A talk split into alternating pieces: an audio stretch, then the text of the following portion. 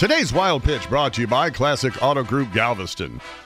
The recent $560 million Powerball jackpot tempted a lot of people to take a shot at the improbable riches, including some who don't need it, like NASCAR driver Dale Earnhardt Jr. Literally is, of course, fabulously wealthy, but who wouldn't want an extra 560 mil? Well, this did not sit well with his girlfriend, Amy Reimann, who scolded the superstar for being greedy. First of all, a woman who doesn't want more money, hang on to her, Dale. She's a keeper.